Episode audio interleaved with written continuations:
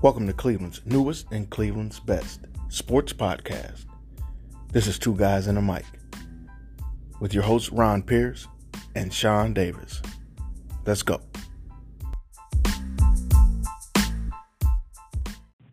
There's an important message waiting for you at the Truth About Child Loss podcast. It's a message of heartache and pain, but also of strength, faith, resilience, perseverance. The Truth About Child Loss by the Christian Jaden Project, available now on Spotify.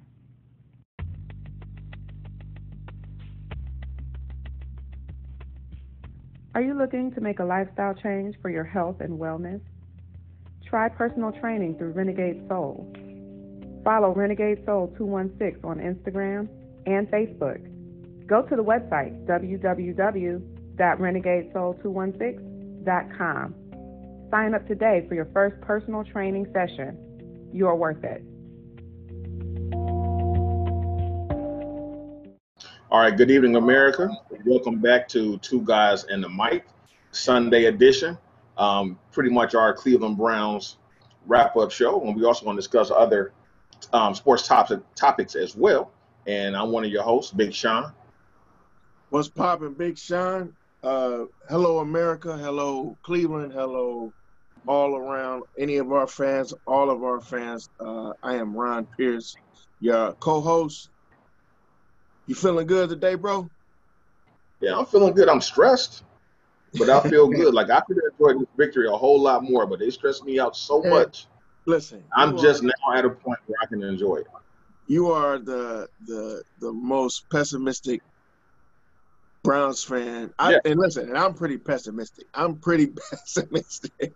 Let's not forget. Yeah. I don't want nobody to. I don't want this to go past anybody. I, even though I didn't think we were gonna go 0 and 16 after the first week, I was like, man, we might go 0 and 16. So I'm pretty pessimistic too.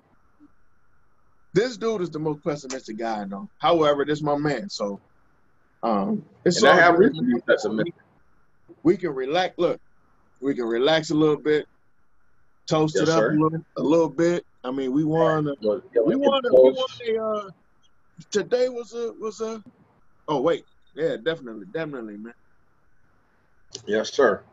Today was one of those games that we all looked at and said, whatever's happened over the last two weeks, we almost dismissed it depending on what happened today. Right, exactly. This was de- definitely a litmus test for the Cleveland Absolutely. Browns. So it was it was good to see because there were some things, and we'll get more in depth into those things that happened during the game. But uh, there were some things that happened in the game that really had probably not just me, every Browns fan on the planet, uh, concerned and a little bit wary. But they found a way to get around some of those things. But overall, I was pretty pleased. Um, and we'll again, we'll, we'll, we'll address some of that stuff as we get a little deeper into the show. So, in general, we start off our Sunday shows talking about because it's in the evening. We always have a pre-game what we expect, especially when it comes to the Browns game. Sean, go ahead and uh, start with your pregame, uh, what you anticipated, what you thought you might see. Uh, right.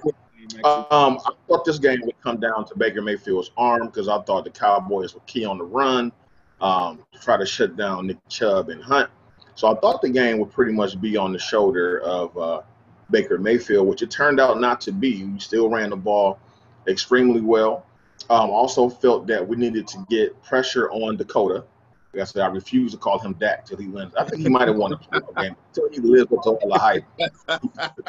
got me right now. So, and and I knew that you know the, the defensive secondary was our weak point. So I said we need to get pressure on him so Absolutely. he doesn't you know that doesn't carve us up. And um, you know those were two the the two main things that you know I wanted to focus on you know pregame. Okay, well, you touched on pretty much. Uh, well, I shouldn't say pretty much, but you touched on a couple things that I was concerned with as well. Um, definitely, I thought Baker Baker's play, period. And I know everybody would say, "Well, of course he's the quarterback. Of course you're you're concerned about his play." but we're not uh, a team that has a Tom Brady or a team that has a Ben Roethlisberger. We're a team that is still developing a an identity and b who is going to be our quarterback for a long term. So we're not 100% sure what this guy's going to give us all the time. Baker's been inconsistent, so of course Baker is a concern. My thing was that they he needed to throw downfield a little bit more. I think I said it uh, in our midweek show that I wanted to see if he could get over 200 yards passing. I thought that was important. But more important, I thought was yeah his ability to make the short throws uh, to keep the drives going. Uh, so that was my my bigger concern with Baker. Uh, I also thought again, we're to me we got to be a running team. That has to be what we do. The run game was a concern, and to be honest with you, it'll never not be a concern for me because we don't have that consistency or we don't have that full identity that I know that that's what they're going to do from week to week. I don't want to see them get too too gimmicky. So run the freaking football. Right. Concern of mine, and that was a, a big concern, and, and it'll probably always be for me. Um, Dallas's front four is pretty good, so I thought the offensive line, our offensive line, played pretty good in the weeks prior. So I wanted to see how well they could, you know, keep those guys down. Uh, Aldon Smith has been going berserk over the last couple weeks. That dude is super mega talented. So I wanted to see if we could maintain that guy. Of course, uh, I've called him Dak. You call him Dakota. I actually called him Dakota in one of my notes. Limiting uh, Dak's mobility and his uh, his throwing downfield because I mean our defensive backfield has not been uh, great and uh, also because this team mainly Sendejo. Yeah, uh, listen, Dallas can score a lot of points, and even though they're one uh, coming into this game, even though they were one and two, I'm like, man, don't let the smooth taste fool you. These dudes can put up digits if we get too too uh, right prove ourselves and too comfortable. They could, you know, just blow us out. So I was concerned with those things. Those were my concerns going into the game. Um, and I, I, actually saw some some good results from the things that I was concerned with. Uh, I'll have I'll let you lead into that as well. Uh, go ahead and tell me what you saw in the game. Okay. Um, the biggest takeaway I take from today's victory, um, and for those of you that may not know, we did win 49 to 38 over Dallas Cowboys today. Um, biggest takeaway is that our playmakers, our stars, made plays today. They stepped up when they had to and made huge plays. Um, I've been hard on Myles Garrett. Yep. Myles Garrett had another strip sack with the fumble. Um, I believe that's what the third this year. That's his third in three weeks, actually. Yeah, right. Yeah. So, um, shout out to Myles Garrett. Um, OBJ definitely showed up. Um, matter of fact, the first score was on a double reverse to Jarvis Landry, um, who threw a laser um, to his boy OB, OBJ Man. for the first touchdown today. Man, and, um, that set the tone.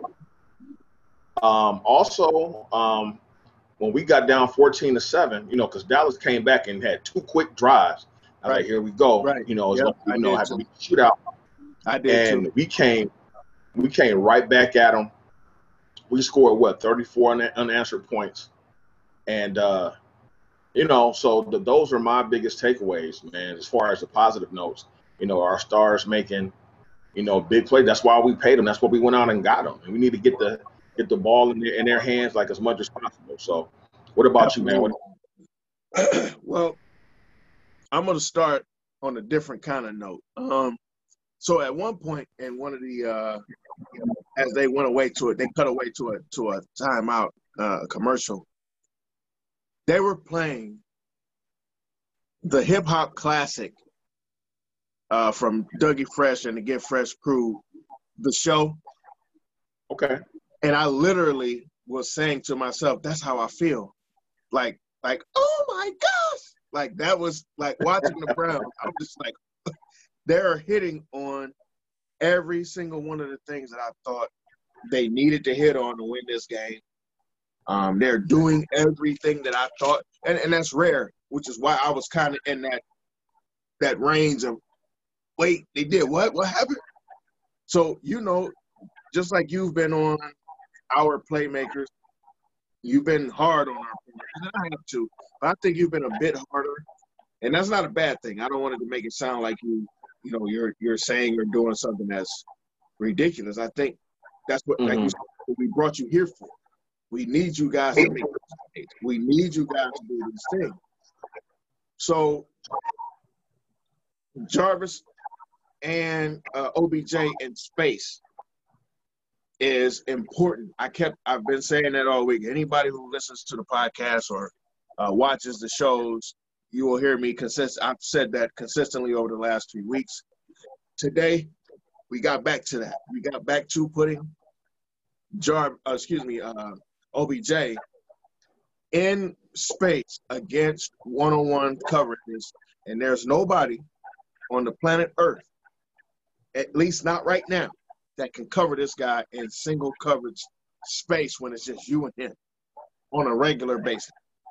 I saw that a lot today, so my hats off to Stefanski, uh, to Alex Van Pelt and the offense uh, for pulling those things together to make that something that we because and listen, they went to it quick too. Like they didn't wait. Our first drive was like boom, boom, boom, boom, boom, done, touchdown. Right.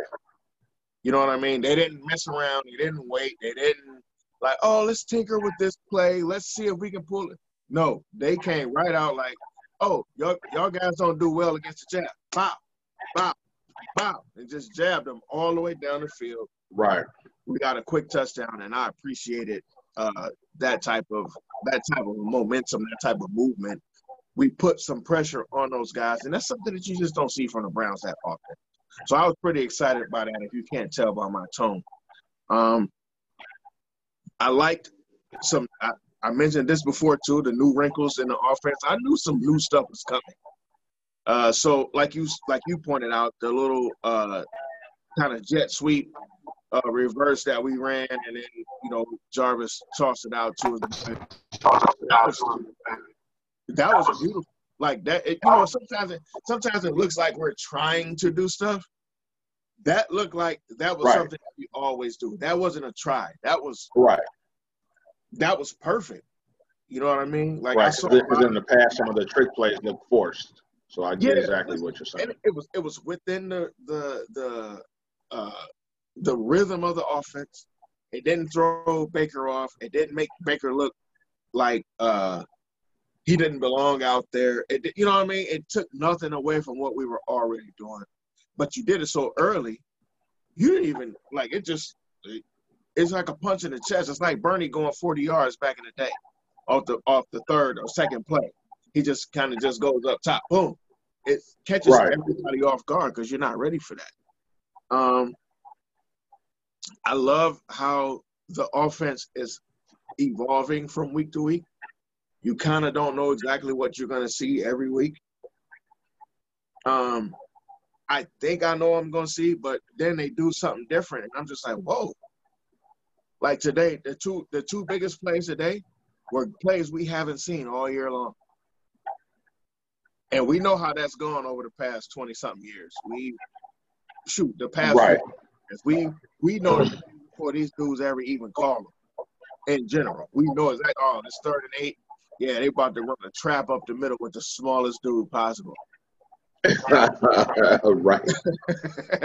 no, not this team. This team actually utilizes their mismatches and tries to to manage the game in a way that's effective for the guys that are on the field. And that is, listen, bro, I don't know that there's a way to be to say that it's man. I feel like we got an actual football team with an actual football coach.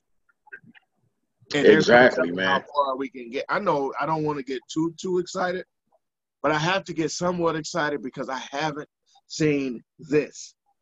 I haven't seen this in a long time. When was the last time we were three and one? I don't think in the new era since we came back in '99. Uh, I don't think we've ever started three and one. I think maybe 2007. No, I think we. I don't think we were two. We were three and one and two in 07. I think we got better after the first four games. I want to say we might have been two and two, and then we got better after. Okay. And that's what I want to say. Um, I think they Right. were saying something But like 2001 or 2002 or something like that. It's been a while. It's been it's been since 2004 at least. Like it hasn't been beyond 2004. We both we both know that. Right.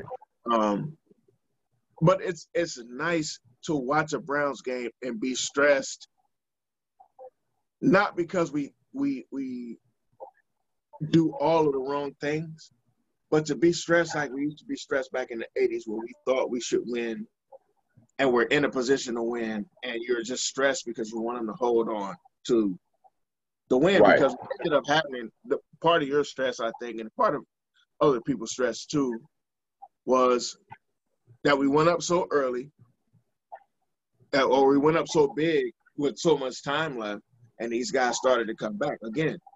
Dallas can score points, so it's not like you know just because we were winning, that we were going to win. It ain't like we were playing against, say, like the Jaguars or something. We're playing against a Yeah, team exactly. you know, all all stars or all pros or potential all pros at almost every position. So you have to, you know, you got to play the game. You got to play the game all all game long. Right. Yeah, man, because I, I never got comfortable. Even when we went up 41 to 14, I was watching the game with my grandfather and my father. And, you know, my father was like, man, we got this game sold up. I never And, say those and me. I, I looked at my grandfather and we looked at each other. We was like, no, bro. no, it's not over yet. It's definitely not over. Bro. Like, I watched this team since the age of five. I And I was like, there is no way that this game is over. And now they have to throw the ball through. Look, the last time I said this game is over, we got this thing, was right before John Elway got uh, to the two yard line of the Cleveland Browns and drove 98 yards. I have Oh, not said that. that up. Look, I have not said that since. That changed Right. all of my. You're right. We got this, and ain't nothing Yep. that they can do to change this type crap. That, That game scarred that me for life. Yeah, yeah. And the game that we're referring to was the drive, the infamous drive game in the 1986 AFC Championship game, game that we thought we had won. And that game has scarred me for life. Like I don't get comfortable until the fourth quarter, and it says triple zero. We could be about, could be about 56, and Bro. I'm not relaxing until Bro. they hit triple zero. bro, you can't get comfortable. I mean, you, you just can't. You can't get comfortable. There's no way that when you, I mean, think about this, and I know you know this, but everybody else doesn't know this. So this dude throws, uh, Bernie throws this pass. I didn't know who the hell he was throwing it to. Of course, the camera work was awful in this game. He throws this pass downfield, and Brian Brennan. I love Brian Brennan, but this dude is possibly the slowest dude. He's no uh, nowhere near the guys that play slot anymore. Like most Right. guys back then played slot were the slow guys that just ran routes real well. Now you have guys like Wes Welker that run the slot that are quicker than everybody on the field. Right. So uh, Brian Brennan was not that. Let's not think that was. So when he when you throw this Right. pass to this dude, I'm thinking he ain't even going to score, but he somehow found a way to break that tackle and score. I thought the game was over with, and John Elway had other things. Uh, and referees had some other things to say about that too, but that's a whole Yeah. other story for Right. Because that field goal is still no good by Rich Karlis. He's still to this day it's still no good. But so what you so what we were talking about as far as blowing that lead leads me leads me into into the negatives. And we went into a prevent defense super early we in did. the fourth quarter. We We were putting pressure on on Dakota. Um, we were pretty much locking them up pretty good. The defense, you know, I got to give kudos to the defense because once again they did make plays again. They they uh, forced a few turnovers and we capitalized off of those. So I will give the defense credit for that. Your guy- hey, But going into a defensive posture, yeah, right. But going into a prevent defense that early um, in the fourth quarter, I think was a big mistake. I mean, because in the fourth quarter, we were up 41 14, up 27, Yeah. and Dallas just start going down the field. I mean, every play, well, they were getting 15, 20 yard chunks with no they weren't resistance. I mean, they Like they weren't doing any uh any kind of blitz. No, they and when we did it, it was a slow Like they just basically sent four up the field.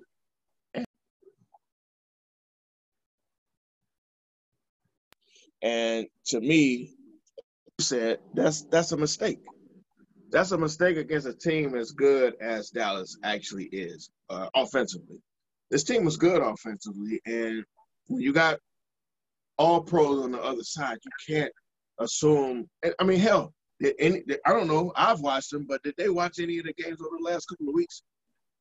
They haven't gotten blown out.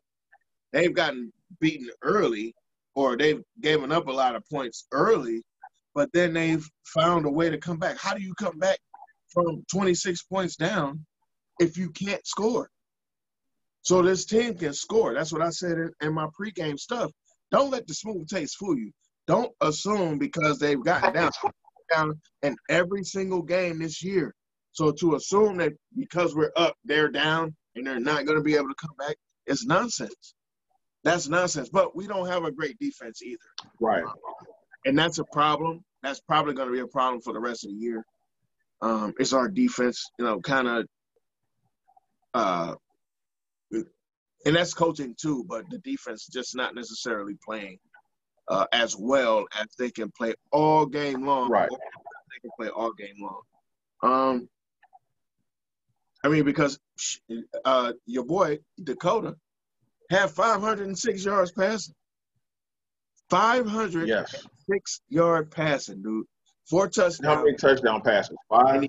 Four he touchdowns. Had, he threw four uh, four touchdowns and one pick. Okay.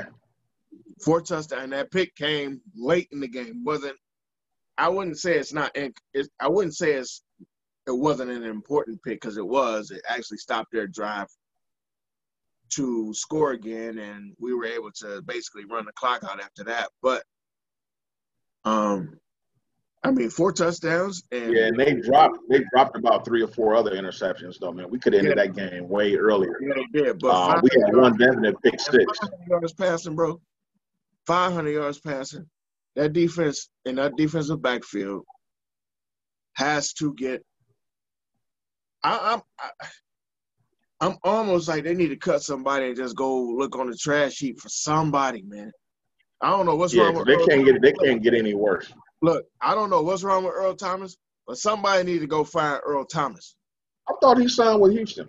No, they didn't sign him because something with his uh with his uh physical. I don't know if he didn't pass it. I don't know if he didn't want to take. I don't know. I don't know for sure. I didn't really look all the way into it, but he didn't sign with those cats, and I didn't realize yeah, that that the uh who are the Raiders playing today? The Raiders played the uh, uh, the Bills. Buffalo. Josh Norman just got signed this week. He's new to the Bills. Yeah, he was he was out there a lot today. Um, Eric Reid is also available. You know, so but it, but you know, quarterbacks. We need guys. Even if they go and sign somebody off the, off the street, it can't be any worse than the guys that we have out it there. It cannot right be, bro. I mean, um, listen, our because our problem. It's not like you're saying we don't have a quarterback or we don't have a right tackle or we don't have a, a you know this guy that guy. So right. there's a debate as to who you need to pick up. The offense, I'm gonna be honest with you, it's, it's nice. We're okay. We're okay enough that we don't need to change much. However, that defensive side of the ball is a lot, leaves a lot to be um, desired uh, individually, not just team wise, individually. Right. I don't. I, nobody right. is frightened when you look across that other uh, side of the field, other than Myles and and uh, and, and, and uh, Sheldon Richardson.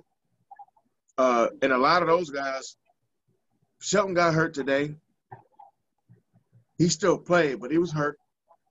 We had a lot of injuries today too, by the way. Yeah, we um, did. Nick got hurt. I hope he's okay. I was scared when he was reaching for the back of his leg that it might have been. Uh, I thought maybe it was his Achilles, but he was reaching up towards his his calf. So I was I was like, okay, maybe that's just a strain. Yeah, he got rolled up on. Yeah, he got um, I hope it's it's it's not nothing serious because he was able to walk off on his own power. Now, um, speaking of that, Go ahead. No, I was just gonna say, however, the platoon guys that came in for him, my hat's off. Man, I was just about to say the same thing. That was amazing. Um, because Kareem Hunt was beat up a little bit too, even coming in. He had a, I think he had a groin, a groin issue, and yeah. Uh, yeah. and that's what I want to give one of my game balls. I was going to give it to uh, the, the Ernest Johnson today. This kid came up. I don't think he maybe only had maybe one or two carries all season. Oh, the and man, he really, man. Yeah, he was solid today. He almost had hundred yards. running that ball, man. That boy was running that ball. Look, they say he was on yeah. a on a, on a, a fishing boat at one point uh, in the off season. listen, listen, man. He ain't trying to. The way he ran today, that man ain't trying to go back to that damn boat. no, no, not at all, man. He he he had some solid runs. Even uh, Hilliard had solid runs. Hilliard ran and then well. Kareem Hunt did his thing, man. What Kareem ran his ass off. Listen, man, these dudes had like um, 200 some yards rushing. Almost 300 yards rushing, actually. Almost 300. Almost 300 yards rushing. I mean, and that, and I, I said those guys, meaning the three uh, platoon guys. And plus uh, Odell. I think Odell had close to 70 Odell, yards. I, I, didn't add Odell's 50 yards. I didn't add uh I didn't add uh Chubb's like 40 something. I think he had like 46 yards where he went out. Right. And I credit and it well we'll get into that a little bit. I got credit for for that. That offensive line is incredible. They are really good. They block really. We are an aggressive offensive line for one of the first times in history. I really wish, nothing against Jedrick, but I really wish that uh, Joe Thomas had these guys with him. Oh yeah, most definitely. You know, I, I think I think this would be so incredible for him. Makes his job so much easier because now he don't have to do so much. All that dude did was play right. on awful line after awful line after awful line and be the best dude that's ever played the game at that position, pretty much. Right. Um, okay, I'm I'm kind of deviating, but um, no, you you're good. You're good. So my my my takeaways from the game, my uh my negatives from the game. My negatives from the game. Um, I actually only had like a few of them, uh, only a couple. Baker is still running out of decent pockets. He's still not stepping, like just fully stepping up. Like it's nothing wrong with taking your your drops, whether they're three or five.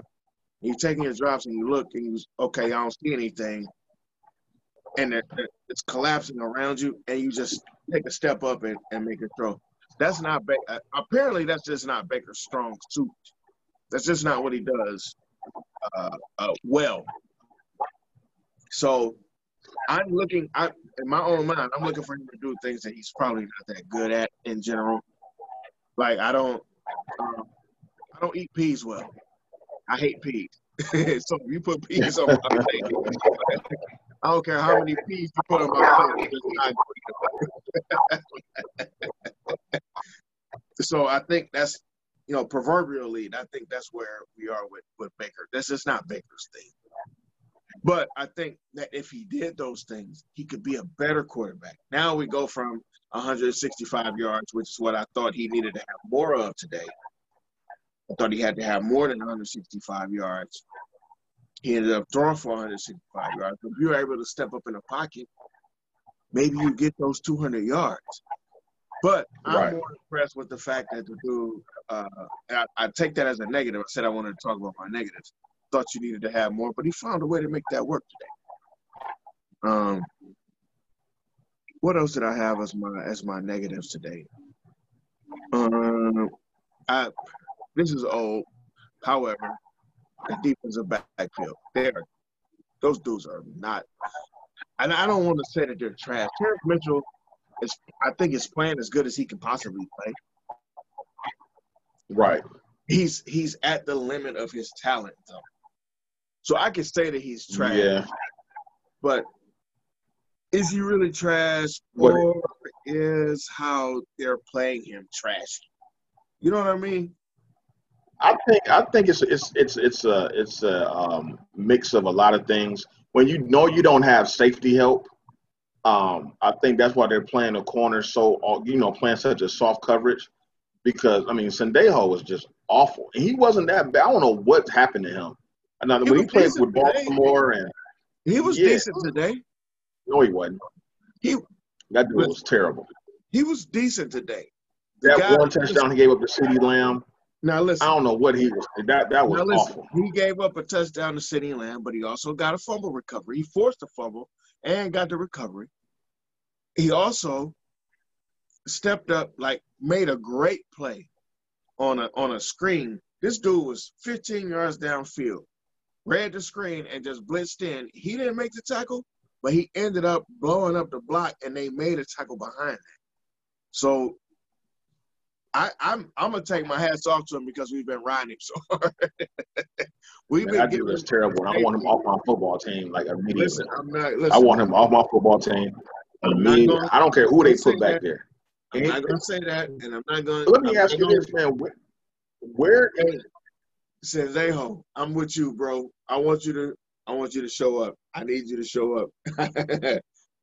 I need you to show up, man. Wait, wait, here, here's the bigger indictment, though. Where is Sheldrick Redwine? He was a what a third or fourth round round a fourth uh, round draft pick last year.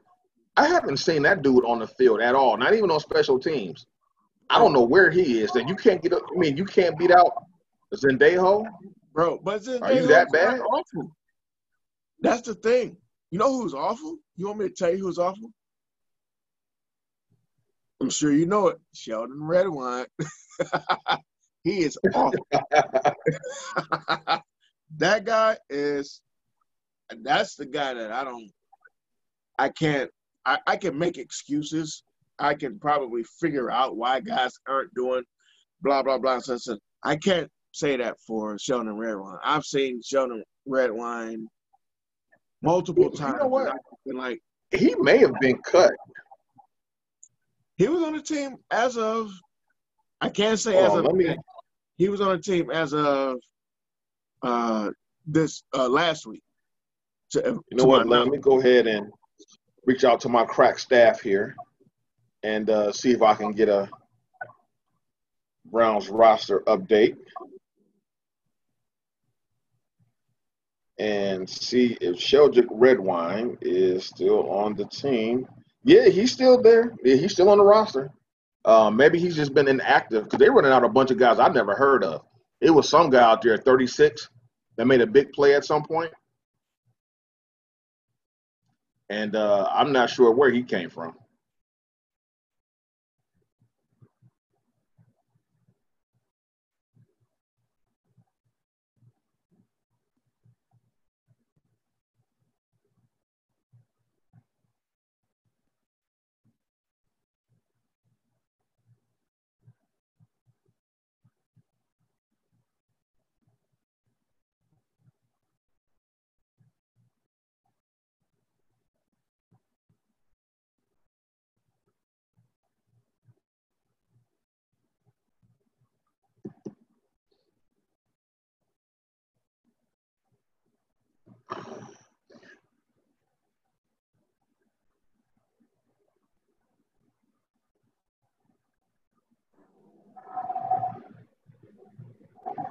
Did you see me that whole time? No, it froze and then I lost you. Okay. Well, we're back. oh man, I don't want to start over, but I think we got to start over now because I don't know what that's gonna look like. Are you able to pause it? I couldn't pause it. Like I was, I, I didn't know what happened. Like it, it literally just cut me off. Like it looked like my Wi-Fi was out. It looked like everything was out. Right. So I was like, oh snap, what happened? And I was talking, I was talking, I was talking and cussing, like, what the hell? And I wow. was trying to right. Well, go through it and figure it out. Well, look, America, this is what happens when you have a startup podcast, and we're working with minimal equipment right now, but we're trying to get some things together.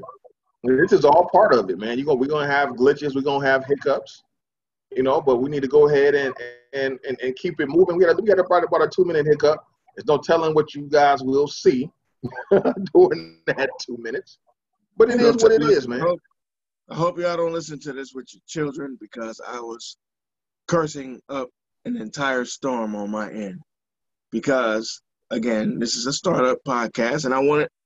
I want stuff to go a certain kind of way. I want things to be good, and, and so does Sean.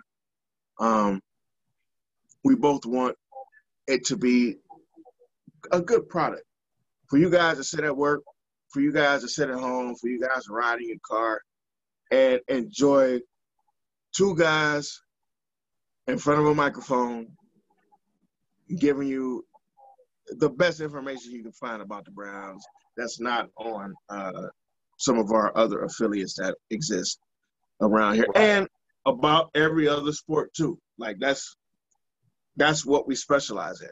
We don't just specialize in the Browns and the Cavs and in the Indians. However, we specialize in it the most, but we also know how the game should be played, so we can give you everything you need to have here. So, all right, well, bro, let's, let's, let's go ahead and do this. Yeah, let's go ahead and give our um, game balls, you know, our game balls out today. Get your game balls out, homie. Yeah, give our game balls out. So, um, our first game ball goes to D'Ernest Johnson. Um, he came in and, and, played a big role once Nick Chubb got hurt. Uh, matter of fact, I want to give a game ball to the whole just running back platoon from Kareem Hunt, uh, D'Ernest Johnson, and Hilliard. You guys came in and did a bang up job, and also to the offensive line. Um, Odell Beckham gets a, a, a game ball because he really stepped up today. Uh, once Dallas made their run and cut that lead down to what was it, four? Um, he made one of the biggest plays um, in, in, really in the modern era of the Browns since we've been back in '99. Man, that um, reverse pitch, and he took it to the house. I mean, Aldon Smith, um, he broke through the line of scrimmage, had Odell dead to rights. You know, he faked him out, to get you know, 50 yards to the house and uh, that pretty much sealed the game. Um, so those are my game balls today. All right. Um, so my game balls today, I'm gonna give it. I'm gonna give one to Myles Garrett. Once again, for the third week in a row, this guy has a strip sack uh, and a recovery off the strip sack. By the way, um, or we got the recovery, should I say. So the dude is showing himself to be as valuable as I mean he's he's such a specialist. You know, he's he's a guy that yeah, we want him to he he disrupted the game today. And you could see that that was their whole they were doing everything that they could to keep this dude out of the backfield. He was he was in the backfield a lot today, so I'm I'm gonna give uh, one of my game balls to Myles Garrett. Uh, tip my cap to you, homie.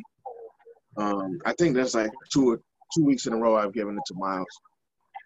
Uh, the offensive line, once again, hats off to the offensive line. I'm gonna give you guys game ball again. I mean, he's uh, and I actually I said I was gonna mention this later. Uh, earlier when I was talking about the run game, but I think one of the things that's really good about the run game is the offensive line. These guys, the first couple runs that Chubb had, I mean, this dude didn't get touched and he was like nine exactly. yards downfield. Exactly. You know, like, and, and trust me, trust me, you can contact Nick Chubb downfield nine yards if you want to. It ain't gonna end well for whoever on the end of that. Not regularly. You might be a great tackler, but man, if you keep meeting this dude nine, ten yards downfield without being touched, it ain't gonna end well for you every time. It just it's just not. So uh, Bill Callahan is doing an awesome job with that offensive line. Everywhere that this guy has gone, he's had really solid offensive line. Yeah. Uh, Sucks as a head coach, but he's a great position coach. Listen, and it's it's some people that are just that way. Romeo Crennel has always had a decent offense, uh, excuse me, defense. But that dude stinks right. as, a, as a leader of men. I think Bill Callahan, unfortunately for him, I'm sure he wants to be a, a head coach, you know, more than what he's been. But I think his best job is offensive lines coach or potentially offensive coordinator because of how he listen, that offensive line, for the first time in a long time, the Browns have learned how to draft based on what we were going to do. Exactly. Have And- a philosophy. Yeah, yeah, yeah. So I'm seeing that. So I'm I'm giving my game ball to the offensive line, and they're gonna have to share that with their with their offensive line coach Bill Callahan. Um, and uh, do I give anybody? Did I give anybody else one? No, that's it. So Myles. Oh, and the and the platoon, the, the running back platoon. These guys really showed me that we have some depth, which is something that in general, once you you know once you go past that first wave of guys, you kind of like, oh man. So to see Exactly. that we actually have in certain positions, especially in a position that's as important as our running game. Um, kudos and hats off to uh, Dontrell Hilliard, uh, to D'Ernest Johnson, and to uh, uh, Hunt for their abilities to get to the end zone. And I mean, hell, I think I think uh, Chubb had something like nine and a half yards per carry, but those dudes had Yeah. that too. Same thing. Yeah. Yeah, like it didn't fall off. There was no there was no shelf. This is just what we were gonna do. We're gonna punch you in the mouth regardless. And I love that. So those are my game balls uh, for today. Uh, I look forward to next week. I look forward to uh, the midweek show so that we can figure out, you know, what we're gonna do next week. Um, hell, we don't even know. Maybe they're not even maybe there's not even gonna be a game next week. We don't know that. Right. The way stuff is going right now. Yeah. Who knows? But yeah, you know, just just a quick note. I do like the way that the NFL is handling things. They're not panicking um, when they have a you know a COVID case. They kind of um, look at the situation and weigh the options. You know, just like especially with this past situation with uh, you know Cam Newton, they didn't just cancel the game. Okay, Cam's the only one that tested positive. Let's go ahead and push the game back a day. Let's go ahead and play. With Tennessee, where you've got like half the team now tested positive, of course you had to go ahead and and, and move that game to a later date. And they, they're doing it where, you know, they have to have some flexibility with the schedule, you know, because of bye week. So I think the NFL so far is handling it well, and we see where it goes. So we have the uh, Indianapolis Colts coming in town next week, and then so in our midweek show, uh, we'll go ahead and, and give our analysis, our pregame analysis, um, you know, what to expect, and then we'll go ahead and make our prediction about the game at that point in time. So once again, it was a great victory for our Cleveland Browns, and now we have to move on to uh, some bad news. Um, Cleveland Indians, um, who's pitching, carried us all season, just had a complete meltdown where all our pitchers pretty much brought their gas cans, poured gasoline all over the infield, and proceeded to light it on fire. They burned down.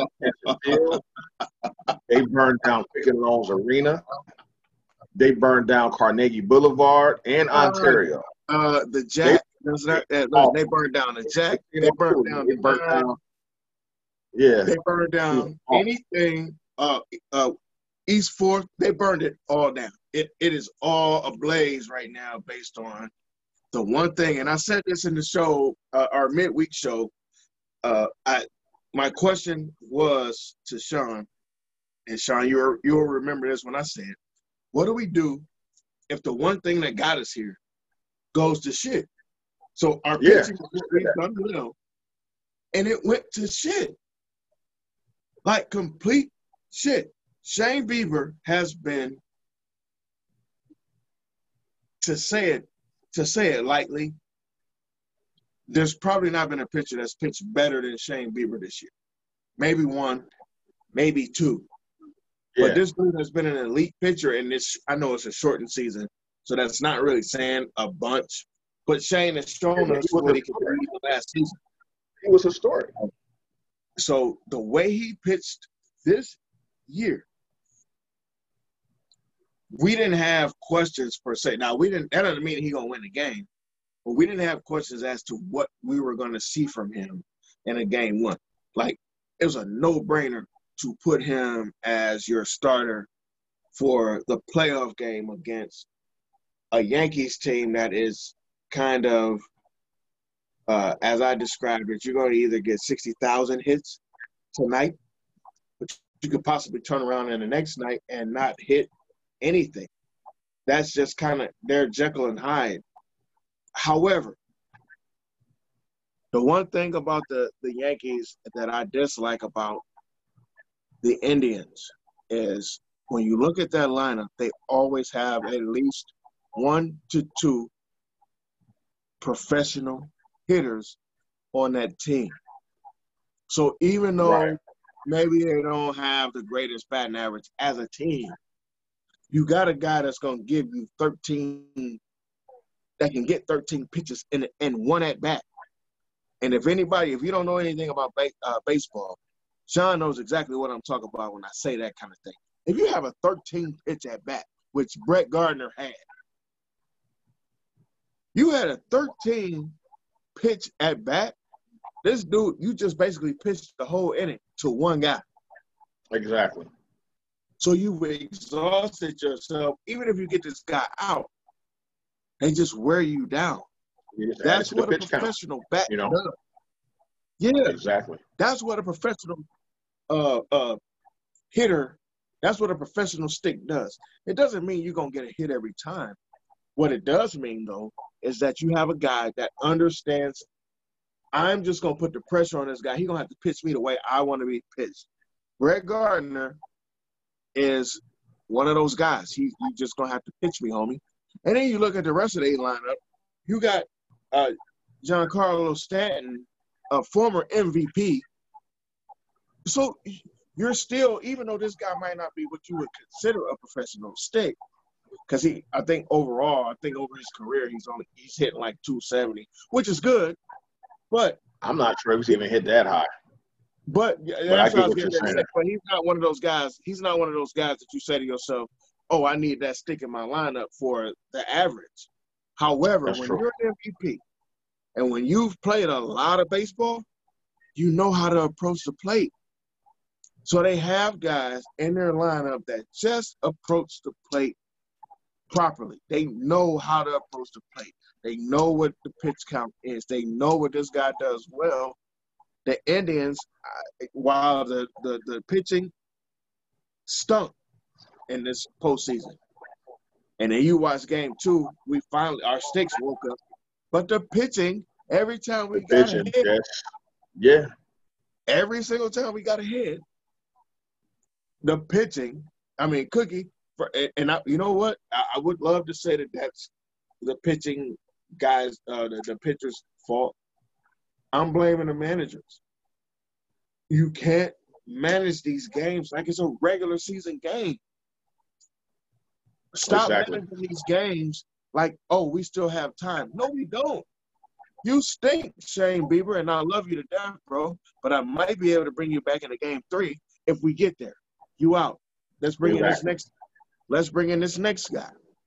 Like you have to go to your to your bag a little bit quicker. And I don't think that the Indians, yeah, you know, that's not his fault. I, right. I agree 100%. We battled back in game two as much as they could, and the Yankees just pretty much outslugged us. And it is what it is. I think you'll see um, a lot of changes next year, starting with the manager, because I don't think Francona is healthy. And um, that's what I'm going. That was my next point. What do you think as going forward? Uh, we're going Tito. We're going Sandy. Uh, we're going Lindor. Are we re-signing that dude? Like, what is, what are the things for you as a fan? Um, and I think a, well, Lindor. Yeah, as an analyst, what do you think? What do you what do you feel? What yeah, you um, Lindor is still under contract, so I mean they're going to bring him back, and I think they'll try to trade him. They're going to look for, you know, the best trade possible. If they get an offer that they can't refuse, I think they'll go ahead um, and move him. Now, Lindor still, I think he wants to be here. He says that the Indians can afford him if they wanted to. And I think that's really affecting his play, man. I think that cloud hanging over his head, you keep hearing these, and plus the Indians have tried to move him a couple of times. Um, I think that's kind of hanging over his head and probably affecting his play right now, just my opinion. Do you think it's because people keep asking him, or do you think that's just in his head in general? Probably both. You know, you, you want to be able to go up there relax. You don't want to have a contract hanging over your head or worried about whether or not you're a loyal guy or you're going to be here. You know, uh, some players can overlook that. Some players don't care about that. It's like, I'm going to go out and do my job whether I'm here, where I'm there, you know, Yeah. whatever. It, it is a Yeah. business. Um, but then some guys, I think Frankie's kind of like an emotional type of guy, and not saying that in a negative way at No, all. I think he's a loyal. I think he's a loyal guy. So if he don't feel the loyalty Right. back, he's got questions in his head. I agree with that. Ex- I agree with exactly. that. Um, so, and then somebody had mentioned that Francona might have been in like in a wheelchair. That they said he had like a blanket over him in the dugout. I couldn't tell, but somebody had had uh had mentioned that to me I today. didn't see that. Um, I mean, I I almost chuckled when you said it because I thought it was kind of ridiculous, but I I don't know that. I don't know that. I know he's not doing. Apparently, he's not doing well enough to coach or to manage, rather. Um, Right, so again, and he's been he's been sick for a while. Like the past Yeah, three yeah. or four years, So- So no before problems. we before I get too far or it starts to sound like I'm taking shots at Tito, first of all, you know, my heart and my prayers go out to uh to Francona, to Terry Francona. I, I hope and pray that he gets well because getting well and being better is more important than managing a baseball game. You know, I, I would like to see the guy do well. Um, that said, uh, he's been here for close to what almost 10 years he's been here and, Yeah. and while the team is listen the one thing i can say about the guy it's been years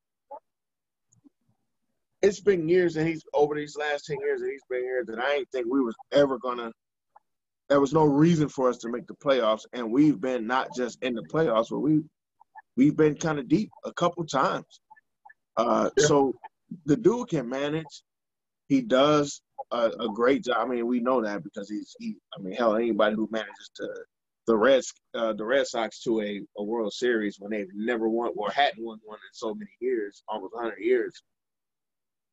You know, it, it proves a lot. It tells a lot about his demeanor and about his his his uh Right. Did he get one with Philly too? with who? Did he get one? He got one with Philly and one with Boston, right? I think he was a bench coach with uh with Philly. He wasn't a manager. Okay. He wasn't a manager in Philly, so I think he was a bench coach when Philly won uh, underneath uh, what's his name? I forget the manager's name, uh, but I think he was a bench coach, and then he went from there to Boston. But he was a manager in the in our minor leagues at one point, and then he went. No, I'm I'm sorry, no, he wasn't. No, he wasn't. Not with us. He was with uh, the White Sox because he managed Michael Jordan. Okay. He managed Michael Jordan. Yeah, he sure did.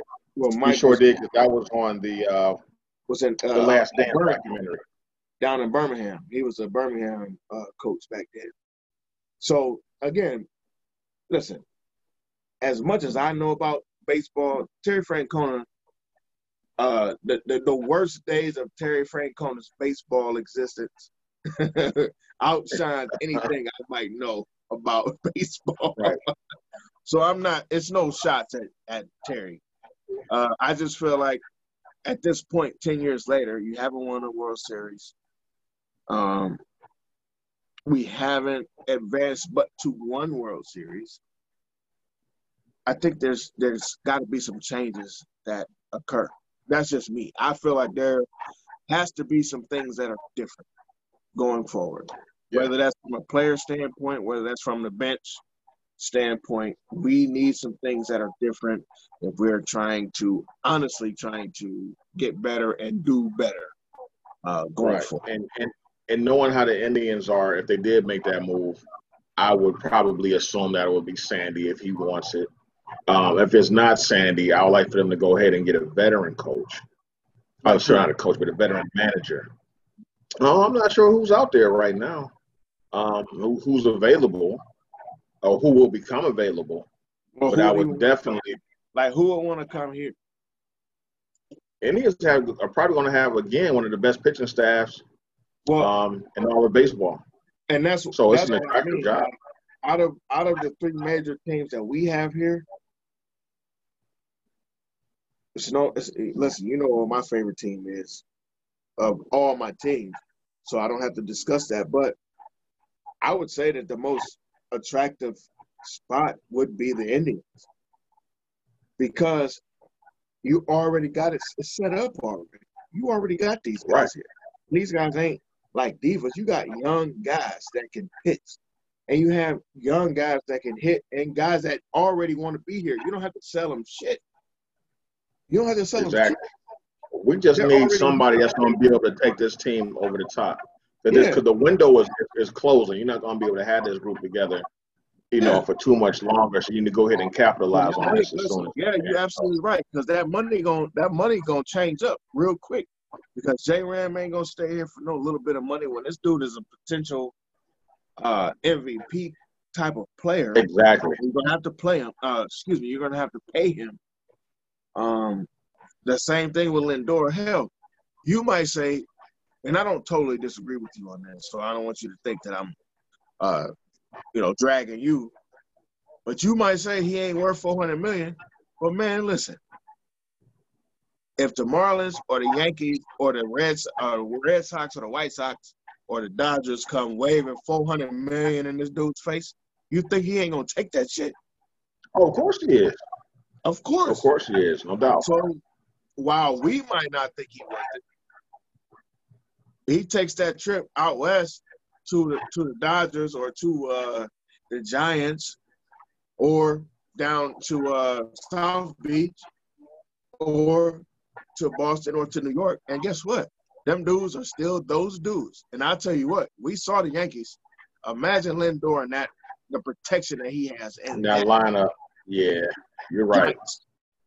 Yikes. Yeah, that that would be scary. That would definitely be scary. Um, but you know, my so much easier for him. Right. Now, my last point about the Indians, like the main thing I want from whoever our manager is next year is like play some of these young guys. Um, I hated that they took Mercado out of the lineup this year. He showed a lot of flashes.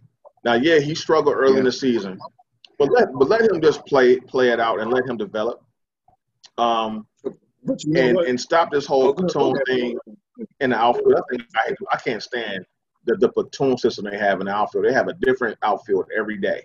Get some guys, stick with them, let them develop, let them get a rhythm, man. So that's what that's my last point about the, the Cleveland Indians. Good season overall, and hopefully we can come back strong next year. And real quick, because I, I want to touch on a couple things you just said before I end my comments on the Indians. Um, you you hit on something really pertinent like not allowing some of the young guys to play so much, I, I tend to think that that has something to do with the manager. Um, we had that discussion in our last show mm-hmm. about Puig and about some of the other younger guys that play some of the flash, some of the whatever else they have.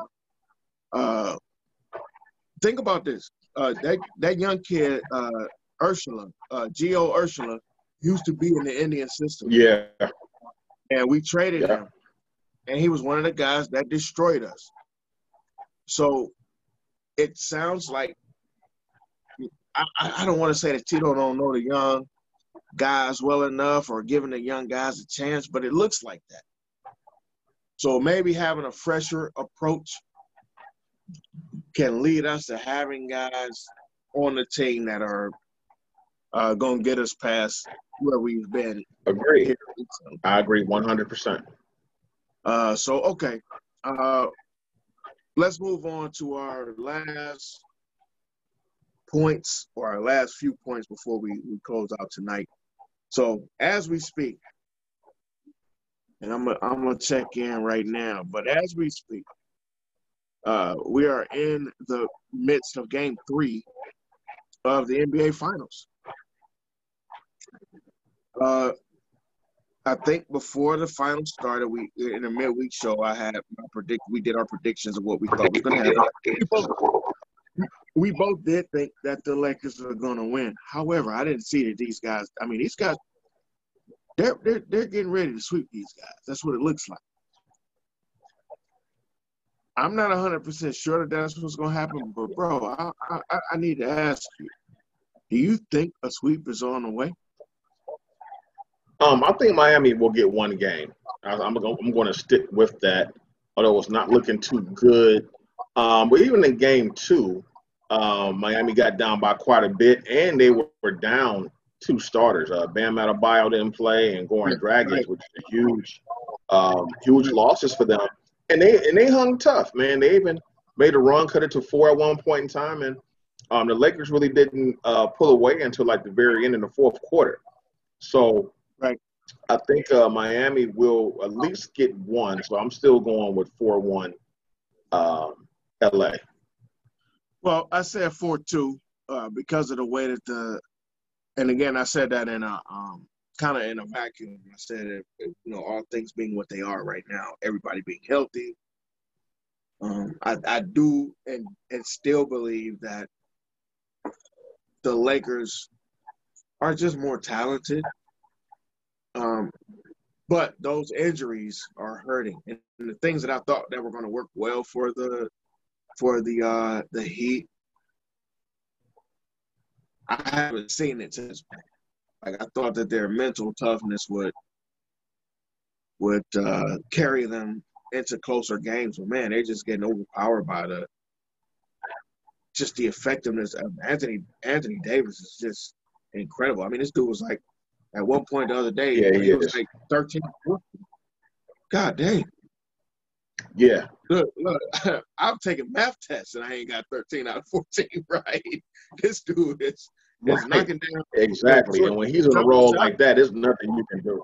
Yeah, what do you do? How do you how do you rebound from that? You know, like in your mind, you just say like, and that's the mental part that I I keep talking about because if this dude is hitting like that and they're still winning, because the, the Lakers are rolling, yet they're only winning by ten points, or yet they're only winning by you know eleven or twelve points. They seem like they're right in the game.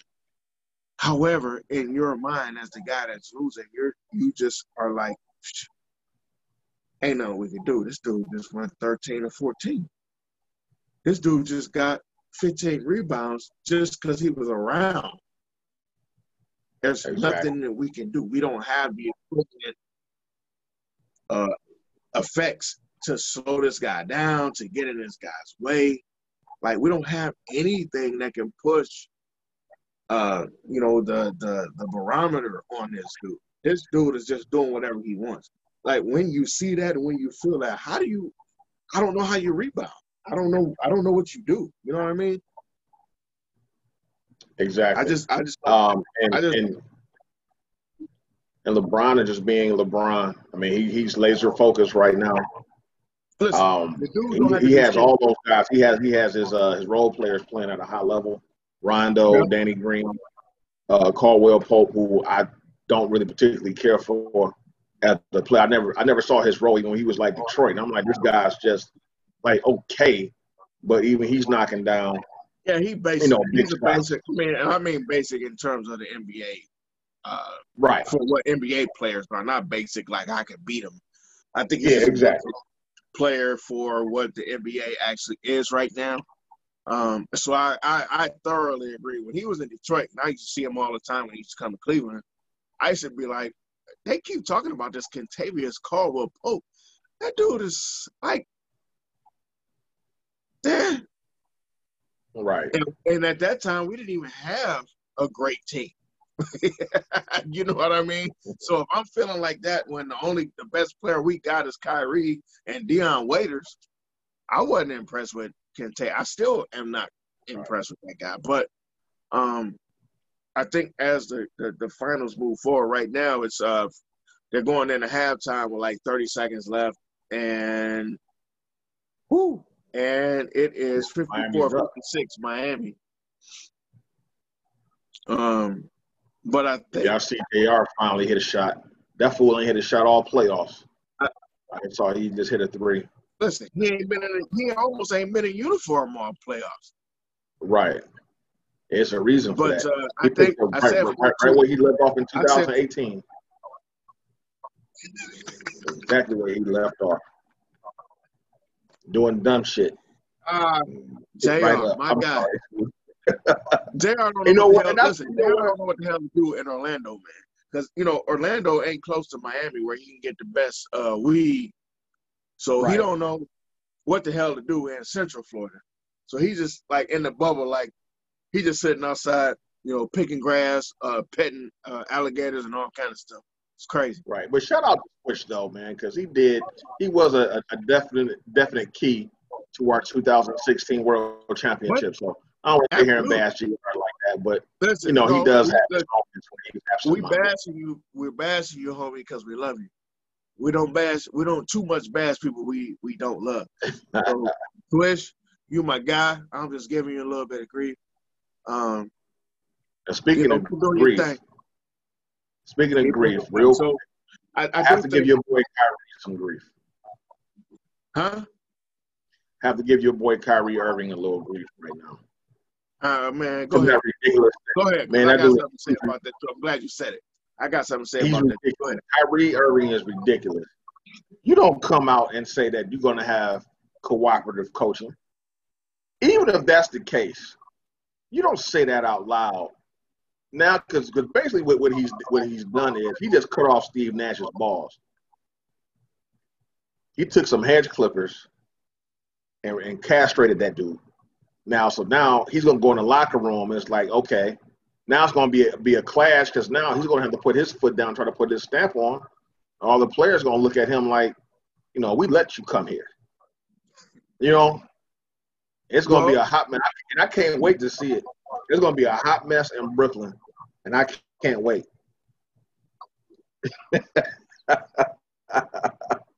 I cannot wait to see it. So here's what I gotta say about that whole situation. I, I think I think that Kyrie, if you know Kyrie, if you know anything about Kyrie,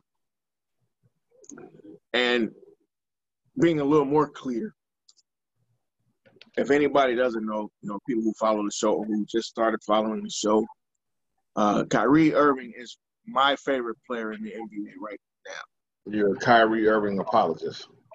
I'm, I'm not. A, I'm not an apologist. I don't look. I don't think the world. I think that the world is round. I do. I've always thought that the world was round. I don't know what the hell he's thinking about on that. However, the Kyrie, the basketball player, I love that dude. Um.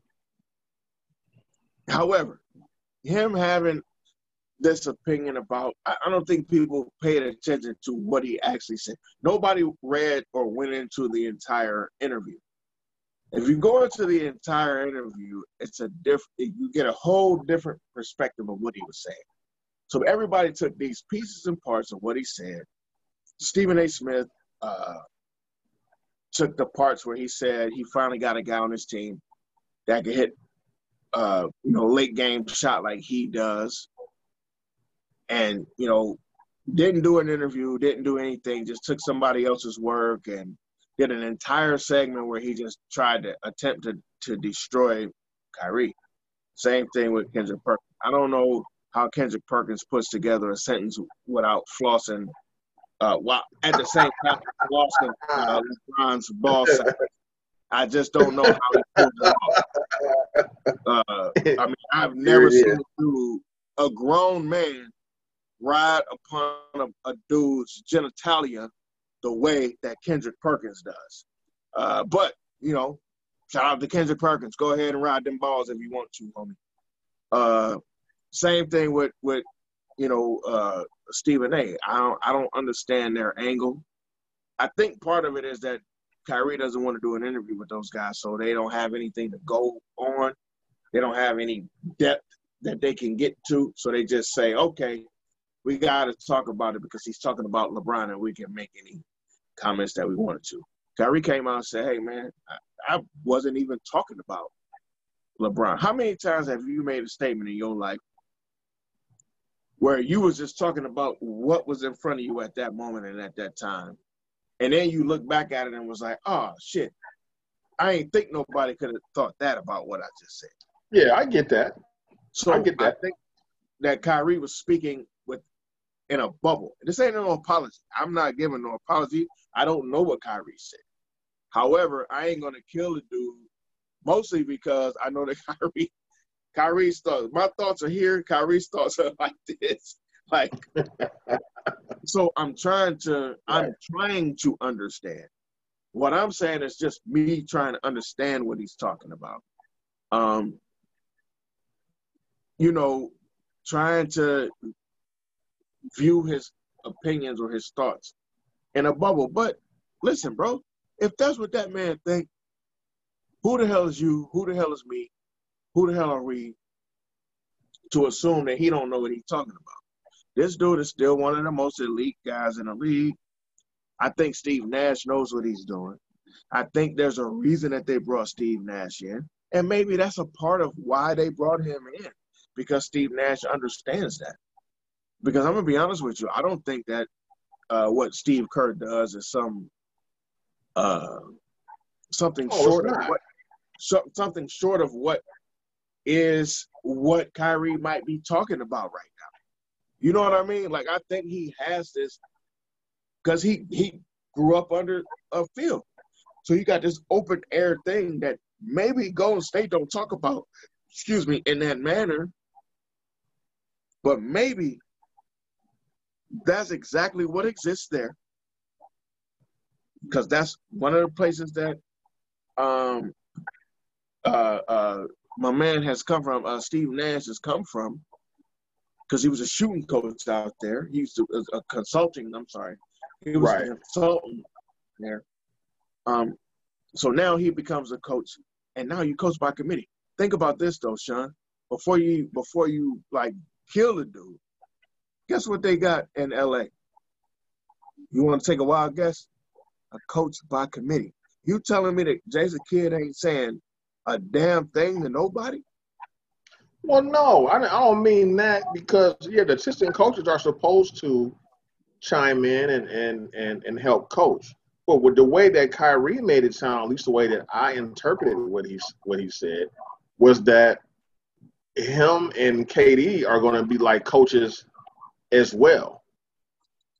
And to me, it sounded like that he was trying to neuter the coach. Like we really don't need so, you uh, wait, as the coach. That way. like we're good enough with these so two. You think, that, we, LeBron, you, think that you think that LeBron ain't been coaching?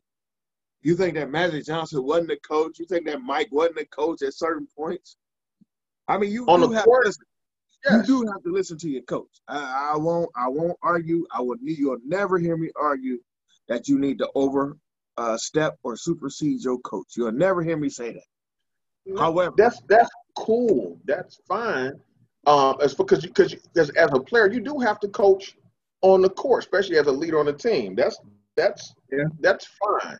Um, but some stuff you just don't say out loud because it undermines, I think, the authority of the coach. Like we've like like for, for for number one, like Tim Duncan. I'm sure Tim Duncan was a coach on the floor, one of the most fundamentally sound um, players in the history of the game, one of the most underappreciated um, players in the game.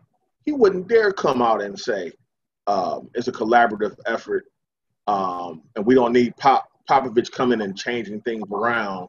But Pop is um, different. What we're trying to do. Pop is more old school than, than where we are right now, and, and so is Tim, too. Like, I mean, and, and, and this is the, the one caveat. This is the one small caveat. Like, I'll be honest with you, I don't necessarily like where basketball is going in terms of the players and how it's because I'm used to the old school stuff. Yeah. shut the hell up, like you're saying. I, am used to the shut the hell up and just play basketball type of uh, ideology. But I see where we're going towards a different kind of, of, of system or different kind of setup. And I think that the Lakers are the guys that have it first or that had it the loudest. When you have a, a, a clear head coach, two clear head coaches on your bench, the Clippers have two clear head coaches on that bench. Actually, uh, outside of Doc, we got two clear head coaches. You got Sam Cassell, and you have uh uh um, uh, Tyronn Lue. So there's always like this committee that could say, now I get what you're saying.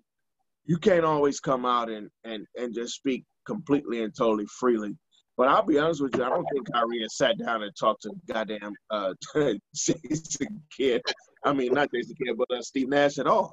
I don't think. I don't think he's had a single conversation with that guy, and, and that's like a face to face. So, I agree with I agree with what your grievance is. I don't necessarily agree with uh, the whole Kyrie is out of his mind because Kyrie might end up being right. Like I, the thing about Kyrie, man, I'm I'm starting to accept the shit because it's stuff that I don't like about Kyrie too. I'm just starting to accept the fact that this dude is different. He'll never be the guy that's totally understood. He'll never be the guy that says the right shit because he's a he's an outside of the box type of dude. He's never going to be accepted for what, or people ain't gonna uh-huh. ever just be like, "Oh, I see what you're saying, Kyrie." I'm trying to see what he's saying because I'll sometimes be like, "What the hell is he talking about?" Like I'll right. see a, a a statement that he makes, and I'll be like, "Man, what?" So I had to look it up, or I have to go into it and look at it. But when I read the whole, uh, the whole itemized interview, it wasn't as bad as the clips and the pieces that people put together actually sounded. I kind of now maybe what I'll do is I'll go ahead and read it for interviewing and kind of you know put everything in its proper context. But you know, you know, yeah, we'll, we'll see everything plays out next year. Yeah, I just think everybody is jumping the gun a little bit. I mean, Kyrie is a is a special talent, and the crazier part is he's probably playing with the only other guy right this second that I would say is like how how can you say you play with LeBron and KD? That's that's a hell of a you've right. had a hell of a part tag team partners. You've had some right. hell of a tag KD, and KD may go down as the best pure scorer in the history of the NBA. Could easily go like that. That's a discussion. I mean, because me and you have yeah, more this, this, this, in terms of scoring. Pure scoring. Yeah. Like I, I, I, I, would, I got a couple arguments for that, but I can't argue too hard on that either. I think KD belongs in that conversation. I agree with you, but I got a couple names that I could throw out there that you would probably at least nod your head to if I if I brought them up from Bernard King to Chuck Person to Reggie. I mean, just putting up digits. Please, please don't put Chuck Person in the same conversation with Kevin Durant. Man, listen, please. Chuck Person put up digits, bro. Please don't put the rifleman in the same. Chuck could put yes, up digits. Yes, Chuck Person. You know what? We end up going on a tangent, and we're not going to. We'll sit here and have this podcast going for two and a half. Listen, We got look. We're gonna have a show about just pure shooters in the league. Yeah, we can do that. got Adrian Dantley, uh, Alex English. No, no. You gonna put the, in the same category as Kevin Durant? Man, come on, bro. We talking about guys. Go ahead and throw Jeff Malone in there too. While you at it, go ahead listen, and throw Jeff, Jeff Malone. Listen, I tell you what, Jeff Malone with the Bullets used to fill it up, homie. When he was with the Bullets, he's not, Jeff Malone not KD. Uh, uh, Jeff Malone same skill set. Yes, well, he could. them dudes, listen, them dudes wasn't seven foot. Nobody can touch them. Too. Jeff Malone was, like, was, was if, a great scorer. The, the Bullets won 35 games every year. But listen, we ain't talking about the games you won. We're talking about the scores. We're talking about how you can score, bro. And I can't believe again, you said that. And again, when you playing a game when people can put their hand in your back and swipe at you and pull on you, versus a game where the you, game was wild. You trolling right now. I can't believe you just that you putting Chuck Person, Chuck Connors well, Person, the rifleman. Well, let me just let in the same category. Let me Kevin rephrase. Durant. You still stuck on Chuck Person? So you ain't hear none of the other dudes I just brought up? They was equally as ridiculous. you kidding me right now? So, so, so wait. So Alex English ain't a great scorer. No, the great scorer, but he's Alex, not. He's not a great scorer like great scorer. Neither is Adrian. Dan- Adrian Dantley ain't a great scorer. Bernard King ain't a great scorer. Man, Adrian Dantley got all his points from the free throw line. Score? Huh? They're great scores, but they're not on the level of Kevin Durant.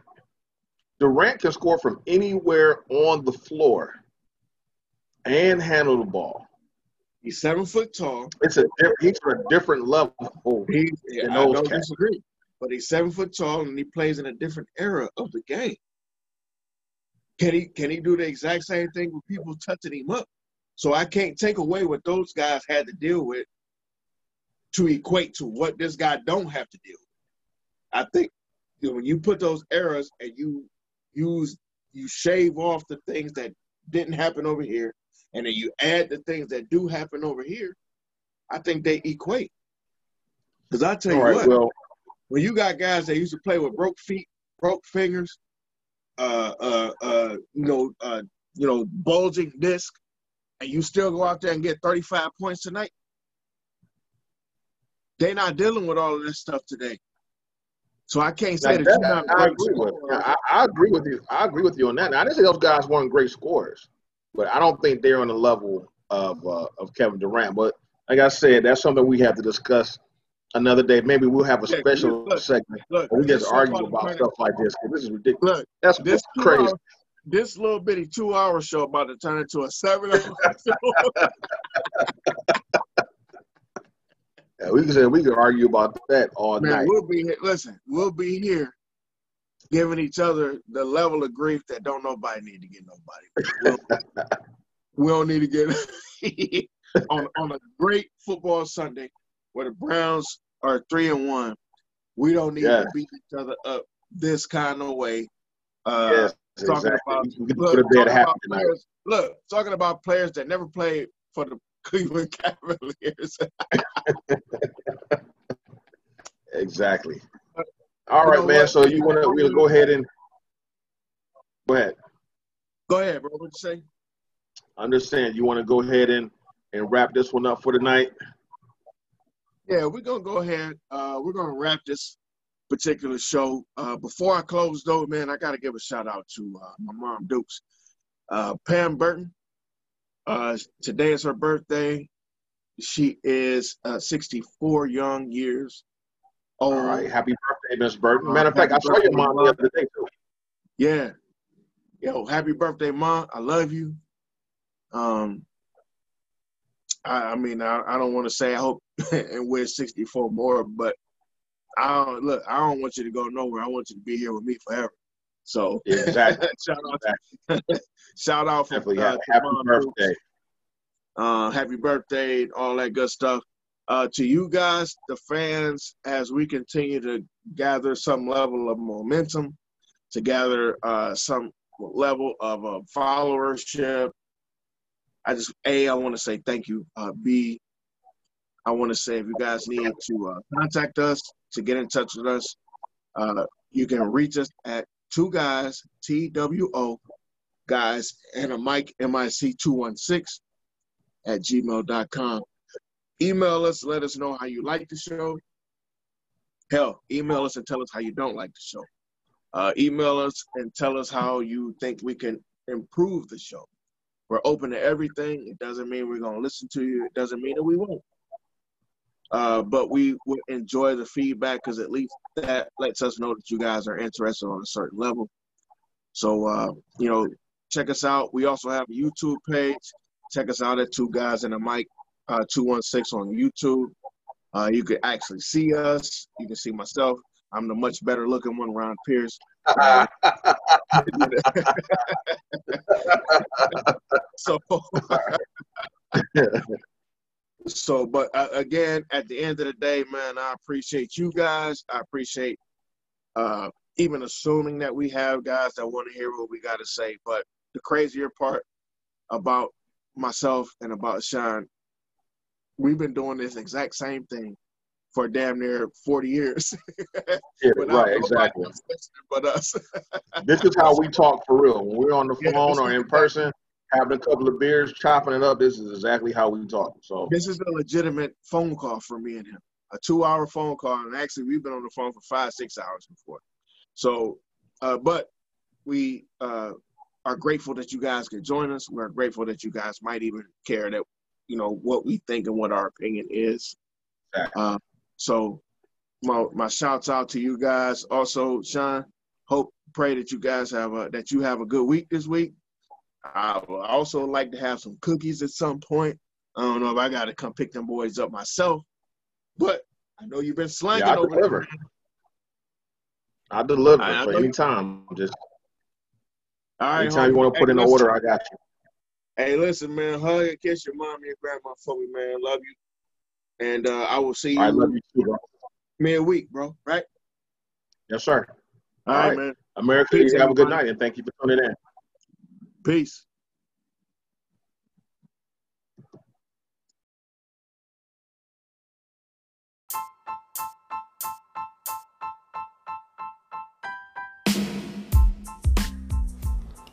This is Two Guys and a Mic.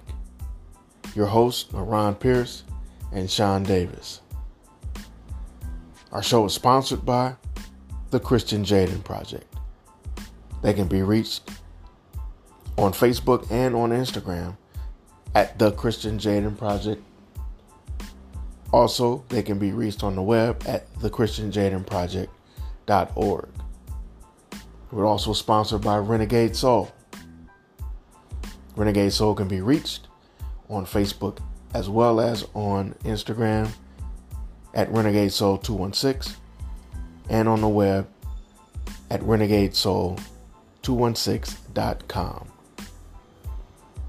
Thank you for joining us. We look forward to seeing you guys on our midweek show. Peace.